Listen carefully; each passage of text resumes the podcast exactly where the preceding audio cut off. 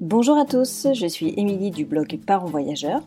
Chaque semaine, on va parler voyage en famille, mais aussi nous allons partir à la rencontre de certaines familles inspirantes. Alors installez-vous confortablement et bienvenue dans ce nouvel épisode. Bonjour les parents voyageurs, j'espère que vous allez bien. Alors aujourd'hui, on part à la rencontre d'Alizé qui se trouve actuellement en Grèce. Alors Alizé nous partage son incroyable expérience de leur traversée des Pyrénées à pied avec un bébé de 9 mois. Et ça, c'était au printemps dernier. Alors, c'est un périple de 900 km, mais ils ne se sont pas arrêtés là, puisqu'aujourd'hui, ils ont l'objectif d'atteindre l'Iran à vélo. Alors, dans cet épisode, on a abordé beaucoup de sujets, euh, la parentalité, on a parlé du mental, on a parlé de la gestion et du développement de bébés en voyage. Un épisode hyper, hyper intéressant. Mais je vous en dis pas plus et je vous laisse écouter son témoignage. Belle écoute! Bonjour Alizé, merci d'avoir accepté mon invitation pour participer au podcast. Je suis heureuse de t'accueillir aujourd'hui. Mais plaisir partagé. Alors Alizé, est-ce que tu peux commencer euh, peut-être par te présenter et présenter ta famille? Euh, Je suis Alizé de la team 2 Bike Tree, donc composée de mon compagnon Jérôme, euh, de ma petite fille Ariane qui a maintenant 20 mois et de moi-même. Donc on est une, équipe, un, boys and girls band assez sportif. on a commencé notre périple il y a 15 ans ensemble sur les bancs du lycée avec mon compagnon. Donc on partait faire des randos des grandes randos itinérantes. on a fait du GR20, du GR5 et euh, beaucoup, de, beaucoup de vélos. Ensuite, en 2017, on a traversé euh, la Cordillère des Andes euh, de l'Équateur au Pérou. Et récemment, on s'est lancé un nouveau défi. Donc, avec le bébé arrivant, on s'est dit bon, il faudrait, faudrait pas qu'on se, qu'on s'empâte. Donc, on est parti, on est parti se dire qu'on allait aller vers l'Iran à vélo. Et le Covid arrivant, on a changé notre plan parce qu'il fallait rester en France. Euh, enfin, c'était plutôt euh, plus trop la saison de partir en Iran après le confinement parce qu'on devait partir le 1er avril, donc ça a fait un gros poisson. Ah oui. Et, du coup, on est parti euh, direction les Pyrénées et cette fois-ci à pied. Donc on s'est dit, en fait, on n'a jamais vu personne partir à pied en rando itinérante avec bébé. Ça doit clairement pas être possible. Donc on euh, on s'est dit bah, pourquoi pas l'impossible l'impossible nul n'est tenu donc euh, c'est parti. Euh, on va se préparer déjà donc en confinement régional on est allé faire une rando dans le haut Languedoc de 170 km et en système de portage ventral plus sac à dos plus bébé plus les copains sont venus nous, nous porter nous prêter main forte on a eu des copains aussi un bébé qui nous ont dit euh, ouais regardez nous on a aussi un sac à dos dorsal regardez euh, c'est vachement plus et du coup là on s'est dit ah ouais ouais ouais ils ont un système de portage bien meilleur que le nôtre. Donc du coup on s'est dit euh, ok on va changer notre notre matos. Et puis pour rendre le projet Pyrénées possible on s'est appuyé sur leur façon de, de porter donc dorsal et euh, c'est comme ça qu'on s'est retrouvés euh, donc euh, dans les Pyrénées début juin 2020 et qu'on s'est dit bon allez, on y va quoi. Voilà. ensuite, on a traversé les Pyrénées et chaque jour était un jour gagné, quoi, parce qu'en fait, on ne savait pas du tout si on allait réussir à, aller au bout. Et, et en fait, il s'est trouvé que, que on a commencé par faire le Canigou, qui était pour nous un sommet mythique. Et ensuite, euh, on s'est on s'est dit une fois en haut du Canigou par un temps euh, mais pourri, on s'est dit bon bah là euh, tout est possible, tout est possible. on a on a l'air d'avoir la, la, possibilité, le potentiel de réussir, mais on va voir chaque jour. chaque jour nous dira si, si, on reste ou pas et voilà. Et donc au bout de trois mois, on est arrivé à l'océan. Et de l'océan Atlantique, on est parti vers vers les vers Toulon à vélo. notre, le parrain d'Ariane, en fait, euh, nous a apporté les, nos vélos, plus euh, la petite carriole d'Ariane. Ensuite, de là, on est parti vers Toulon à vélo et ensuite, on a fait la Sardaigne, la Sicile, le sud de l'Italie en hiver. C'était coton. et puis ensuite, la Grèce. Euh, là, on est en Grèce et on va vers la Turquie. Voilà. D'accord. Et bien ça, c'est de la présentation. oui, oui, j'ai beaucoup de parler. Écoute, c'est génial, j'adore. Je bois tes paroles, tu vois, je suis admirative. Euh, du coup, alors j'ai plein de questions euh, pour reprendre, euh, pour reprendre du coup depuis le début. En fait, alors pour remettre dans le contexte, ta première rando, là, 270 km, Ariane, elle avait quel âge? Elle avait 8 mois. D'accord. donc tu l'as portée en, en ventrale, du coup, 8 mois, ça commence à peser un petit peu quand même. C'est ça, ouais. Elle faisait à peu près 9 kg, 9 kg et demi là, à ce moment-là. D'accord. Et donc ça, c'est son, premier, euh, son premier voyage, enfin sa première rando. Sa première grosse rando. Et bivouac, euh, sa première euh, immersion en, pleine nature. Et alors, du coup, comment elle a réagi C'était quoi Qu'est-ce que vous en souvenez Enfin, de quoi tu te rappelles en fait de, de, de ce moment? Bah, C'était assez magique hein, cette rencontre-là. on n'avait pas vraiment d'a priori négatif sur le fait que bébé pouvait mal se sentir euh, dans la nature. On savait que en règle générale, euh, euh, les bébés sont très très adaptables et on les sous-estime très souvent. Mm. Et, donc, et donc en fait, elle nous a surpris de jour en jour. Elle s'adaptait parfaitement à son environnement. la seule chose, c'est que effectivement, de toute façon, c'était comme à la maison, les nuits étaient compliquées. Mais bon, ça, c'est chacun son lot. Ça, c'est un peu au petit bonheur la chance, quoi. Oui, c'était pas forcément dû euh, au voyage, c'était déjà le cas avant, en fait. C'est ça. exactement. D'accord. Et du coup, tu n'as jamais eu peur euh, Après, c'est une question que j'avais prévue pour, euh, pour le voyage dans les Pyrénées, mais tu n'as jamais eu peur qu'elle ait froid, tu vois À huit mois, c'est vrai qu'on a, on les surprotège quoi, à cet âge-là. Vous n'avez pas eu quelques petites frayeurs? Eh ben en fait, jamais. Jamais parce qu'on a un super équipement Glagla mmh. contre euh, le grand froid. Donc on avait une combinaison en laine bouillie, euh, en laine bouillie, des chaussettes en mérinos. Enfin, on avait tout ce qu'il fallait, de quoi euh, la protéger dans le, dans le porte-bébé en cas de pluie. Donc, on n'était vraiment pas effrayés pour ça. Puis, en fait, notre tente est un genre de tarp, donc c'est un abri qu'on peut planter sans l'intérieur. Et donc, en cas d'orage, on pouvait on a pu, on l'a fait une fois en fait. En réalité, on était un peu pris, euh, pris euh, au dépourvu en pleine euh, montagne, et donc on l'avait planté à la, sortie d'un col, au seul endroit de pelouse qu'on a trouvé. Et à ce moment-là, effectivement, ça nous a permis de, nous réchauffer, de nous, de nous mettre à l'abri des intempéries et, et de sortir tous les vêtements chauds possibles pour Ariane. Et puis en fait, comme c'est un, une petite boule d'énergie, elle a jamais froid. Bah, et sinon, entre nous deux, euh, quand, euh, quand jamais, euh, si jamais il faisait vraiment très froid la nuit, on a eu des températures. Ben, cet, hiver, quand on était à vélo, on a eu jusqu'à moins 1, moins 2 degrés. On, on a du coup, là, on la mettait entre nous dans notre duvet jumelé. On avait une extension polaire au milieu pour justement l'accueillir au cas où. Et, oh, trop mignon.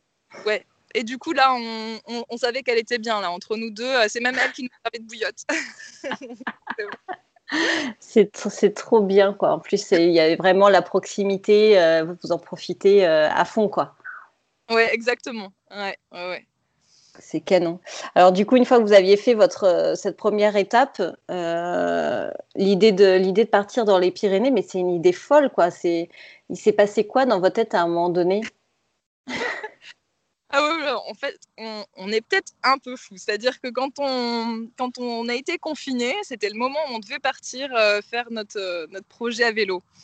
Et ce projet-là, on l'avait depuis qu'Ariane était dans mon, ventre. On, l'avait expliqué à notre euh, sage-femme et on s'était dit, si elle nous dit non, bah, qu'est-ce que c'est que cette histoire-là? On change de sage-femme. Donc en fait, notre sage-femme est ultra partante pour emmener bébé à l'aventure, etc. Donc déjà, ça nous, a, ça nous a dit que tout était possible. Et en fait, en confinement, quand on s'est retrouvé un peu euh, au pied du mur en se disant, bon, bah, on part pas, là, on s'est dit, bon, bah, on va, on va s'entraîner, hein, on va, enfin, comme beaucoup finalement qui, qui, ont commencé à faire, euh, on voyait les, les, voisins commencer à faire de la muscu sur leur balcon, etc. Bah, nous, on a commencé à faire des, tours euh, pile en une heure. Du coup, c'était un peu la contrainte euh, légale. Quoi. En une heure, on devait faire 10 km autour de chez nous en gardant le rayon de 1 km. Oh. Donc, on a commencé à s'entraîner comme ça euh, au quotidien. Et après, on s'est dit, mais en fait, on n'a jamais couru, on est pas mal. Donc, euh, donc en fait, on va peut-être pouvoir changer de projet en attendant euh, la bonne saison pour repartir vers l'Italie. On ne voulait pas partir en plein été. On va changer, puis on va peut-être se faire euh, comme un tour de France en, en, courant, quoi, en, poussant la carriole, parce qu'on poussait la carriole aussi à ce moment-là, en courant. Et du coup, en fait, euh, là, on s'est dit, ah non, on va faire mieux, on va aller vers les Pyrénées en, euh, en poussant la carriole et en courant, parce qu'on savait que c'était possible. On avait déjà fait ce, ce, tronçon-là à vélo précédemment. Et on s'est dit, arrivé dans les Pyrénées, là, on peut réaliser un ancien rêve, c'est d'essayer de randonner à travers les Pyrénées. C'est euh, c'est le truc qu'on pensait ne plus pouvoir faire avec un enfant et la randonnée être mise dans 18 ans, quoi. Et du coup, là, on s'est dit, bah, on pourrait même tenter ça, quoi. Et mais on disait ça vraiment en rigolant, quoi, en surenchérissait, chacun racontait, enfin, en rajoutait. Et j'imagine totalement la scène, tu vois. et c'est là qu'on s'est dit, mais en fait, on a dormi dessus, on s'est dit, mais pourquoi pas en fait Et arrivé euh, au moment du confinement régional, là, on s'est retrouvé. Oh non, c'est pas possible. Donc là, on s'est dit bon, on va, on va skipper la partie euh, course parce qu'on pourrait en plus se blesser vu qu'on est vraiment des novices en la matière. On va juste aller euh, faire la randonnée et puis, euh, si ça se passe bien, bah, on, continue, quoi. Sinon, on essaiera de se faire un parcours en étoile, je ne sais où, euh, dans une région euh, qu'on ne connaît pas. Et puis, voilà, c'est comme ça que c'est venu, en fait. D'accord. C'est fou. Mais alors, une petite question technique. Dans la vie, vous faites quoi parce que, parce que tout le monde rêve de partir comme ça, au pied levé ah et vivre ses rêves. mais il y a toujours la problématique financière. Du coup, vous avez tout stoppé. C'est quoi vos, c'est quoi vos sources de revenus? Vous vivez de quoi? D'amour et d'eau fraîche. Ouais. non, non, non. En réalité, euh, du coup, on a vu, euh, on a vu en fait, euh, quand j'étais enceinte, qu'on avait la possibilité de prendre un congé parental de droit et concomitant. Jusque-là, en fait, moi, je suis professeur des écoles et mon compagnon, il travaille dans le privé, il est docteur en bioinformatique. Et du coup, on n'était déjà pas sur les, mêmes cadres administratifs et on ne savait pas trop du coup à quoi on avait droit chacun. Et euh, précédemment, on était parti, on avait posé euh, six mois et puis on était revenu, etc., pour, pour rester dans les clous. Et là, on s'est rendu compte qu'avec un enfant, on avait un peu tous les droits, c'est-à-dire que si on n'est pas entrepreneur et, et qu'on a la possibilité de mettre son travail sous cloche pendant trois ans, en fait, on peut le faire. Euh, c'est-à-dire qu'on peut poser depuis 2013 un congé parental concomitant si, euh, si on a envie d'aller voyager, si on a les économies, si, euh, si on a l'envie de poser un congé parental concomitant. Donc voilà, donc c'est ce qu'on s'est dit. On s'est dit, bon, bah, on va commencer par mettre un an et puis après c'est renouvelable deux fois, donc sur trois ans. D'accord. Donc, ouais, donc là, vous êtes, en gros, vous êtes parti pour trois ans et. Voilà, on ne sait pas en fait on, va voir, mais effectivement, en plus ça va, plus on se dit que c'est parti. Vous y prenez goût, ouais, ouais, j'imagine. J'imagine. Alors du coup, pour la traversée euh, dans les Pyrénées, ça a été, alors on va pas pouvoir tout, tout, tout, détailler parce que j'ai plein de questions, mais dans les grandes lignes, euh, alors déjà, comment vous avez fixé l'itinéraire et comment vous avez géré vos hébergements? Alors, au niveau de l'itinéraire, en fait, on, savait qu'il y avait deux, principaux, euh, deux principales lignes directrices, c'est-à-dire euh, le GR10 qui est euh, la, grande traversée des Pyrénées côté français et le GR11 côté espagnol. Et puis au milieu, on avait déjà fait une, portion de la HRP qui est la haute route pyrénéenne, qui est plus courte mais ne passe que par les, par les sommets et les crêtes. Et donc on savait qu'on pouvait alterner entre ces trois itinéraires et finalement, en fait, ça s'est enfin, il s'est trouvé qu'on a, qu'on a pris des tronçons euh, principalement du GR10 et de la HRP, c'est-à-dire celle qui passe sur les sommets. On est passé aussi côté espagnol, on a fait même des, des, des, parties hors itinéraire. Mais voilà, grosso modo, c'était un peu euh, l'itinéraire qu'on avait en tête. D'accord. Oui, donc c'est assez facile finalement. De, tu peux pas perdre ton chemin. Tu suis un, un parcours qui est déjà euh, établi en fait. C'est ça, oui, tout à fait. Après, euh, après vraiment s'adapter du coup euh, à la, aux prévisions météorologiques, mmh. puisque du coup on pouvait euh, alterner de l'un à l'autre, descendre en altitude, remonter, etc. D'accord. Et du coup, au total, ça fait combien de kilomètres? Sur le trajet total, on était sur 900 kilomètres, mmh. dont 60 kilomètres de dénivelé positif. Donc absolument vertical. C'est fou ça. Et en combien de temps? En trois mois. En trois ah mois, voilà, tous les, tous les... Alors les gens nous regardaient en nous disant, mais mais euh, vous allez le finir en deux mois. Euh. et puis on disait, non, deux mois, c'est un, peu, euh, c'est un peu ambitieux parce qu'en fait, tous les cinq jours, on prenait quand même un jour de repos parce qu'on mmh. s'est rendu compte que on perd, sinon on allait perdre beaucoup trop de poids et qu'on allait, on allait peut-être se blesser. C'est-à-dire que, en fait, on s'est trouvé, on a, on, a remarqué qu'il nous fallait manger pour prendre assez de calories par jour, un kilo de nourriture chacun, en prenant de la nourriture hyper calorique. Et là, on s'est dit, ah ouais, ben, donc on va devenir des, squelettes, quoi, parce qu'on portait chacun 20 kilos sur le dos. Et là, on s'est dit, bon, bah, alors on va prendre un jour de pause. Et le jour de pause, c'était le marathon euh, de la nourriture. C'est-à-dire que là, tout ce qui passait à proximité était euh, immédiatement ingurgité.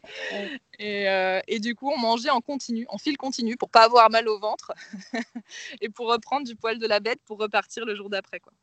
C'est incroyable, on n'imagine pas en fait toutes ces problématiques. Mais euh, tu, tu, tu, la trouves où ta nourriture euh, sur le chemin? Parce que bon, tu ne croises pas forcément des carrefours euh, sur, sur, un itinéraire de rando. C'est ça. Bah alors déjà, quand on trouvait s'il y avait à proximité un cerisier, un framboisier ou quoi que ce soit, on lui faisait la misère, quoi. Et ensuite, sinon, il y avait ben, souvent des épiceries de montagne, euh, de temps en temps, de village en village. Parfois même des, mm, des, petits refuges tenus par des scouts qu'on a trouvés en Ariège et qui nous proposaient en fait euh, une épicerie euh, à l'intérieur où on mettait dans une tirelire ce dont ce qu'on prenait. Et puis, sinon, voilà, ouais, c'est super.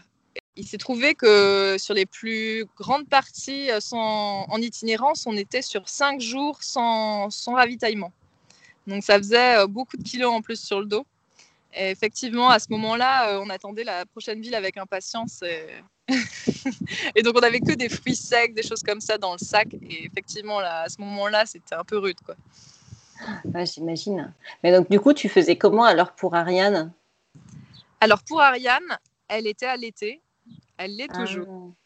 Donc ça, ça enlève une partie de la, de la, consommation de bébé. Et puis sinon, en fait, on, lui faisait la même nourriture que nous. On était en DME, donc euh, la diversification menée par l'enfant, ce qui fait que très rapidement, elle a mangé la même chose que nous. Donc si on faisait des, des pâtes ou des coquillettes ou de la semoule, elle mangeait en fait ce qu'on faisait le soir.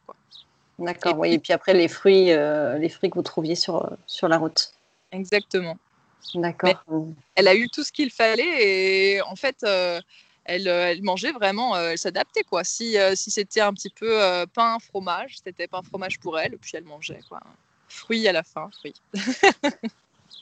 ouais, du coup, tu penses qu'aujourd'hui, elle, elle, mange, elle mange de tout? C'est quoi le, le, le, résultat en fait de, de ça? C'est quoi son rapport avec la nourriture? C'est intéressant en fait comme, sujet, parce que c'est hyper stressant pour les parents quand on diversifie, etc. Aujourd'hui, elle, elle mange quoi? Elle mange comment? Eh ben, elle mange toujours la même chose que nous, effectivement. On était juste un peu déçus parce qu'on a passé euh, tout l'hiver euh, au milieu des agrumes en Italie et en Grèce. Elle ne voulait pas toucher ni à une clémentine, ni à une mandarine, ni à une orange. Et puis, ah elle a commencé à, les toucher. Bah, hier soir, elle a mangé du coup euh, une orange et demie en nous disant Maman, je veux goûter Et là, on était là, non, c'est pas possible. Bon, je lui en ai tendu un quartier en me disant c'est, Elle va elle va juste faire euh, mais non, non, non, elle l'a, elle dégommé. Et là, j'ai fait ah bah c'est, voilà, bah bravo. Maintenant, il y en a plus autour de nous. ouais, elle n'était pas prête à ce moment-là. non, c'est ça, pas prête. Ben, il faut lui laisser le temps, quoi. Ah, c'est génial. Euh, et, donc, du coup, sur votre itinéraire, vous avez fait exclusivement du l'hébergement camping ou vous avez dormi parfois chez l'habitant ou euh, des gîtes euh? Alors, quand on était à pied, on était exclusivement sur du bivouac. on nous a hébergés, il me semble, une ou deux fois en dur. En fait, on est tombé sur une perle au milieu de l'Ariège qui nous a invités chez, sa, chez sa mère qui avait 90 ans et puis ensuite, il nous a, changé tout l'itinéraire. Puis c'était un, un, moniteur de ski, donc euh, lui, il était très emballé par notre projet. Et donc, euh, cette fois-ci, on a dormi en dur. Et sinon, euh, une autre fois, on est passé à Font-Romeu, près de chez un copain. Donc là, c'était obligatoire, quoi. Arrêt obligatoire. bivouac, bivouac, bivouac. Et maintenant, à vélo, on est sur le réseau Warm Shower. Donc, de temps en temps, on s'offre le luxe d'aller, d'être invité chez quelqu'un qui, qui fait également du vélo à ses heures perdues et qui, du coup, nous héberge principalement. Alors, il peut nous offrir une douche chaude. Et puis, c'est ce que veulent tous les cyclos. Même de la nourriture, une douche chaude. Et puis ensuite, euh, ben, selon, euh, il peut y avoir euh, un endroit pour mettre la tente dans le jardin, ou bien on peut dormir dans une de leurs chambres. Enfin voilà. Donc, on a possibilité là. Ouais, ce, réseau, Caroline de Graines de Baroudeur nous en avait parlé dans un précédent podcast. Donc, ça, me, ça me parle. On a quelques références. Et hum, alors, du coup, fin de ce périple dans, les Pyrénées, bim, euh, vous vous sentez capable de continuer. Donc pourquoi vous continuez en vélo? Alors c'est quoi le, qu'est-ce qui se passe dans votre tête à ce moment-là? Voilà, bah là on était arrivé euh, côté euh, le, max à l'ouest de, cette partie-là de la France. Et on s'est dit, on aurait pu se dire, bon, bah, allez, on prend un vol et on va vers l'Amérique du Sud qui est face à nous. Mais là, on s'est dit non, non, non. Euh, notre objectif, c'était de partir en vélo vers l'Iran. C'était maintenant euh, le bon moment parce que c'était l'intersaison. On arrivait vers euh, le début de l'automne. Donc, on s'est dit, ben, c'est parti. Quoi. Maintenant, on va partir de l'océan Atlantique et on va aller vers l'Iran à vélo. Donc, voilà, on est, on est parti dans cette direction-là. D'accord. Et du coup, vous aviez déjà un équipement. Alors, finalement, vous aviez déjà les vélos, les, la petite charrette pour Ariane, etc. Vous étiez déjà au quoi. Ouais on avait tout ce qu'il fallait là. Sur En fait, là, euh, quand on est, on est passé euh, de la rando au cyclo, euh, ça n'avait rien à voir et c'est beaucoup plus luxueux d'être à vélo parce qu'on peut transporter plus de poids, parce qu'on peut avoir plein de choses très futiles qu'on ne peut pas se permettre d'avoir. parce que dans notre équipement rando, on était sur 20 kilos chacun, enfin Ariane comprise dans les 20 kilos. Donc ça faisait... beaucoup, hein oui, au niveau de l'intérieur des sacs, on était à 25 kilos quoi, de matériel et de nourriture.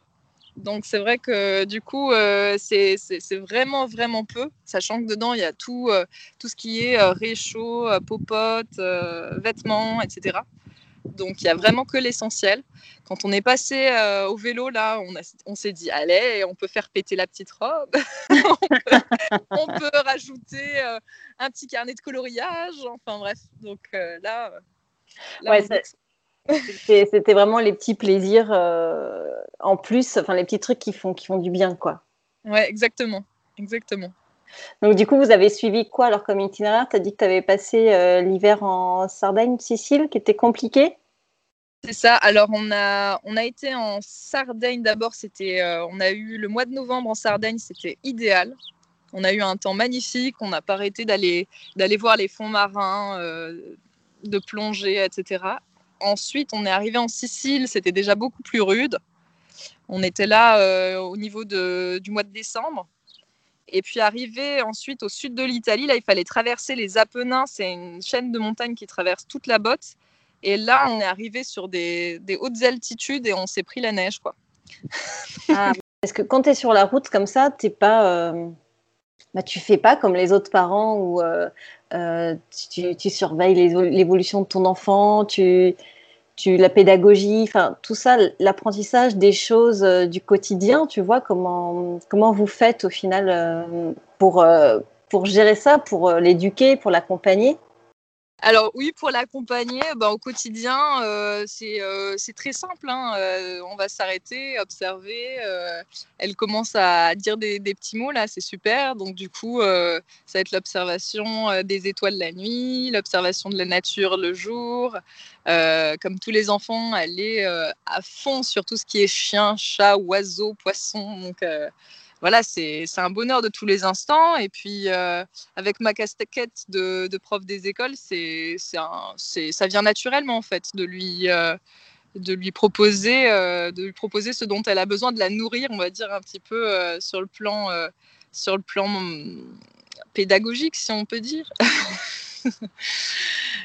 en fait, c'est réussir à trouver chaque petit moment, trouver le côté un peu pédagogique des choses pour, euh, pour l'accompagner. Euh, c'est ça. Parce que, pardon, excuse-moi. Parce que du coup, vous, vous roulez euh, combien d'heures par jour hein? Là, on est sur environ 3 heures, 3 heures et demie, je pense, par, de, de, cyclo ouais, par jour. D'accord. Oui, donc ça vous laisse aussi du temps pour, pour faire autre chose, profiter, visiter, etc. Vous n'êtes pas toujours... Non, non, non, c'était une condition. En fait, on est calé sur ses siestes. Donc, quand on roule, souvent, c'est au moment de sa sieste, elle est toujours calée sur une sieste le matin, une sieste le soir, enfin l'après-midi. Donc, du coup, elle est souvent en train de dormir quand on roule. D'accord.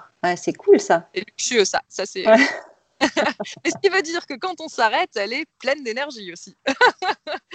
donc là, il faut assurer, voilà c'est ça. C'est donc pour ça qu'en fait, il faut toujours être dans, dans, son. Il faut pas dépasser sa, sa zone d'inconfort quand on est parent parce qu'en fait, il faut toujours avoir une longueur d'avance sur l'enfant qui va être en demande, qui va euh, demander l'attention, euh, qui qu'on doit absolument surveiller dans n'importe quelle situation. Et donc, il n'y a pas un moment où on se dit euh, on va faire une sieste. Ça, c'est complètement exclu. Donc, pendant trois mois, par exemple, quand on était en itinérance à pied, on a fait deux siestes. c'est pas, pas beaucoup, quoi. du coup, ça doit être assez dur de gérer cette fatigue euh, en plus euh, de tout ça, quoi. Ça doit être quand même euh, un vrai challenge. Hein. Ouais, ouais, ouais. ouais, ouais, On ne te cache pas que c'était compliqué, notamment pour les nuits, quand elle demandait à téter, des fois, il y avait sur, sur certaines nuits, elle demandait 5, 5, 7 fois, elle se réveillait pour téter. Et là, euh, bon, Jérôme à côté ronflait gentiment. Et puis, euh, moi, le lendemain, j'avais des cernes. Euh, c'était quelque chose de, génial. Et, et, je me disais, ouais, bon, bah finalement, c'est bien de marcher parce que je me repose en marchant. Alors que la nuit, en fait, c'était des nuits grises, quoi. J'arrivais tout juste à me rendormir et puis pouf. ouais, après, tu, tu sens que c'est complètement, es complètement décalé, en fait. Exactement, ouais. Alors que voilà, quand on est passé au niveau du vélo, c'est pile euh, pour elle le moment où elle a commencé à faire ses nuits. Et donc là, ça a été beaucoup plus simple quand même. Là, euh, on ne doit pas cacher que chaque nuit euh, qui était faite, on était là. Bon, on sait que c'est pas gagné, mais c'est bon à prendre. ouais, tu savoures quoi.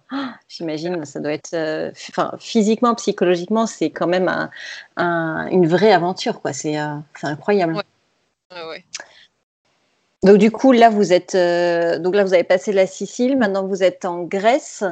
Euh, comment, comment ça se passe là? Vous êtes dans quel état d'esprit? Et, et, Ariane, dans, comment elle se sent dans cette, euh, dans cette vie? Ton état d'esprit, en fait, à l'instant T, comment tu te, comment tu te sens et comment tu envisages la suite? Alors, c'est vrai, là, on est au port de la Turquie. Donc, on bascule bientôt sur le continent asiatique et là, on est, euh, on trépine d'impatience devant euh, toute la nouveauté que, ce continent a à nous, offrir. Donc euh, là, on est, on ne peut plus motiver de pédaler. En plus, on sait qu'il y a la question des visas qui va commencer à se poser à partir de maintenant. Donc, on va rester seulement trois mois en Turquie. Alors qu'en général, on avait tendance à rester, justement, on est resté du coup trois mois en Italie, quasiment pas autant en Grèce.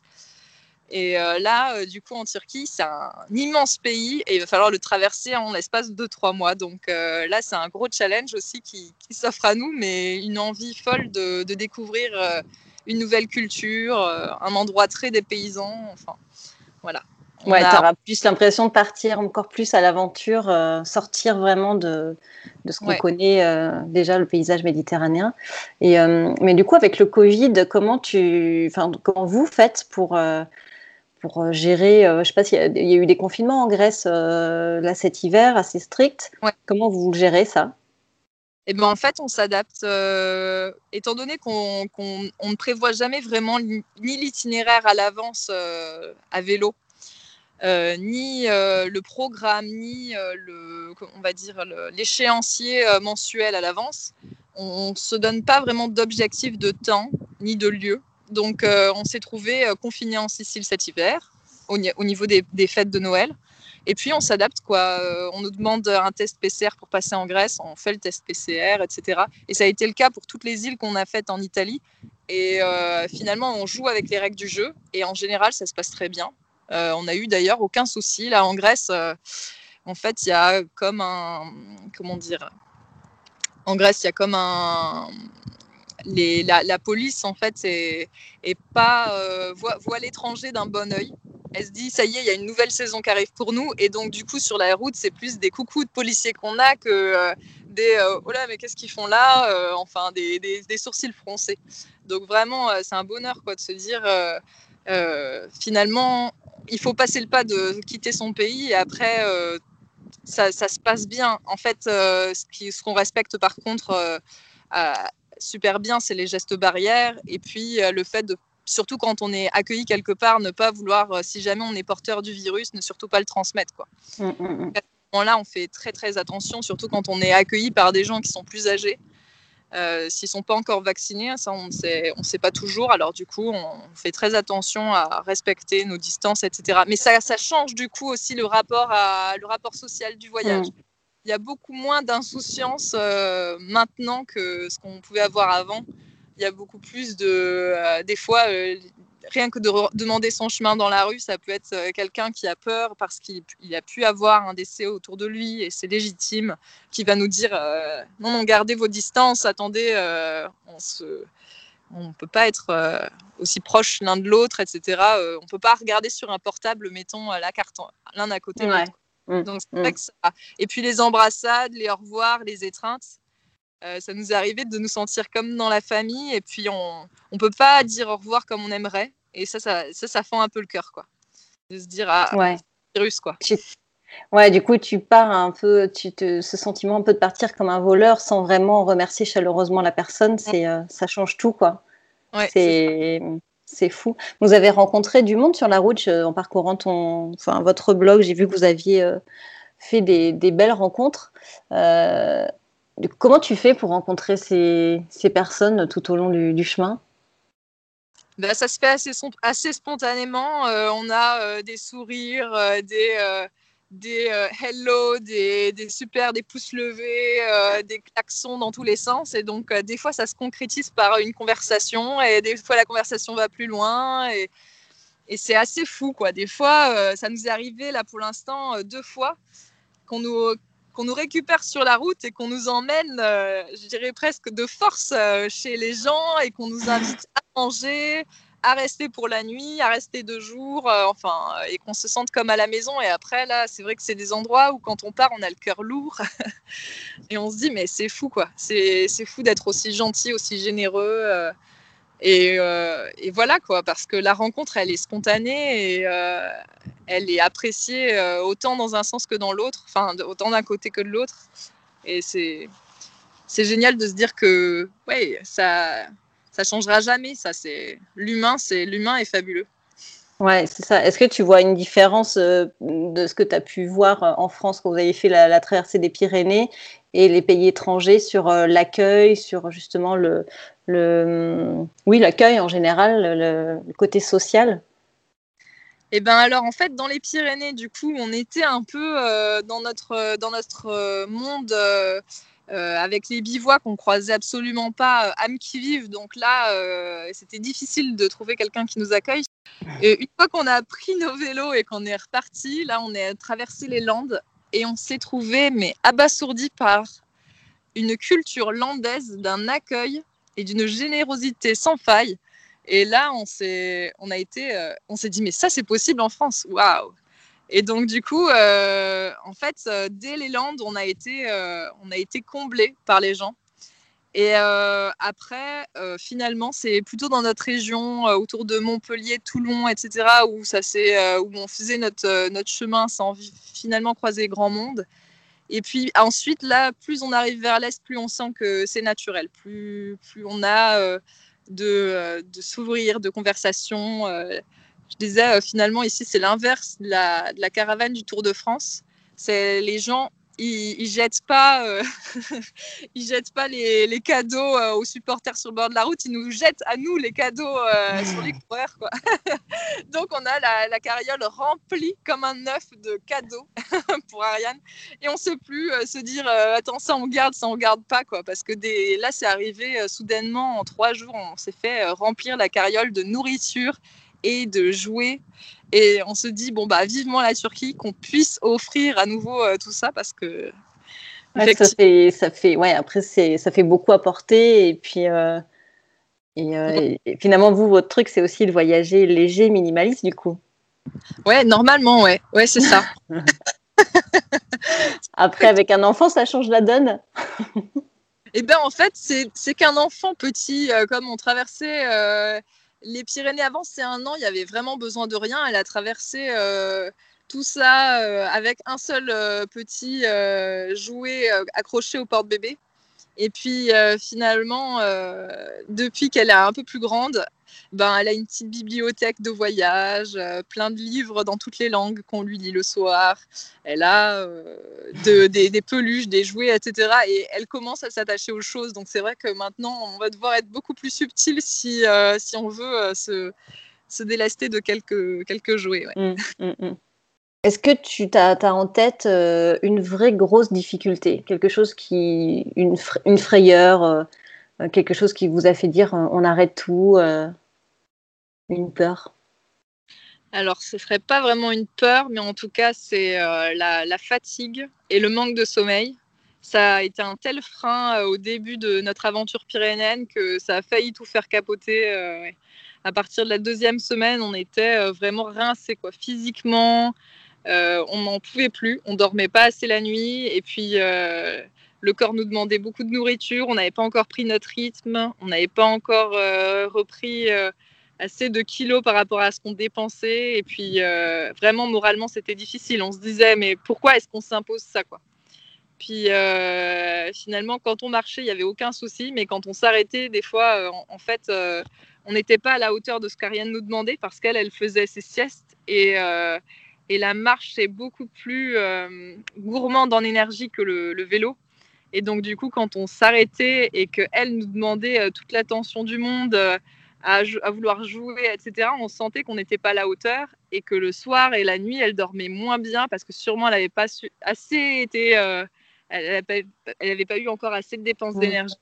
Et donc là, c'était compliqué. Surtout qu'elle marchait pas encore. Donc euh, pour euh, faire se dépenser un enfant qui marche pas encore, il faut vraiment beaucoup d'éveil sur place, etc. Et ça, des fois, en fait, on était juste rincé par la journée. Et on était apathique, quoi. Donc ça, c'était difficile. Ouais, j'imagine que du coup, tu dois être rempli de culpabilité et te dire, mais oui, pourquoi, pourquoi on s'implique ça et euh, pourquoi on n'est pas au chaud à la maison et... Ouais, on, on était content d'être dans ces paysages, on était content de faire ce qu'on faisait. Donc ça, euh, on, on se disait pas pourquoi on n'est pas au chaud, mais on se disait finalement, qu'est-ce qu'on pourrait améliorer pour se sentir bien et euh, bien dans notre tête et bien dans notre corps? effectivement, c'était quelque chose sur lequel on pouvait pas trop jouer. C'était cette euh, ce manque de sommeil, quoi. Hmm. Et vous n'êtes pas dit à un moment donné, on s'arrête une journée et on, recharge les batteries, euh, on, dort, une grasse matinée? ben alors justement, ça, c'est le problème, c'est que du coup, Ariane étant habituée à faire ses siestes, soit quand on randonne, soit quand on pédale, et ben du coup, on sait que si on passe une journée euh, immobile, c'est le moment où elle va pas faire ses siestes elle, et donc nous, c'est impossible pour nous de trouver le sommeil à ce moment-là.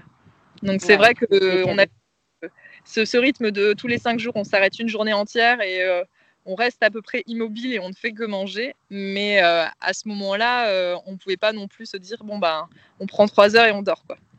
C'était difficile. À ah, moins qu'un de nous soit vraiment hors, hors, service et qui demande à l'autre euh, tu peux aller faire un tour. ça a duré maximum une demi-heure. et voilà. Ouais, ouais. Bon, après, une demi-heure, c'est toujours ça de prix, une sieste, hein, quand on a les enfants. ça, c'est clair. Alors, du coup, on a parlé tout à l'heure euh, des, projets futurs. Donc là, l'objectif, c'est d'aller jusqu'en Iran.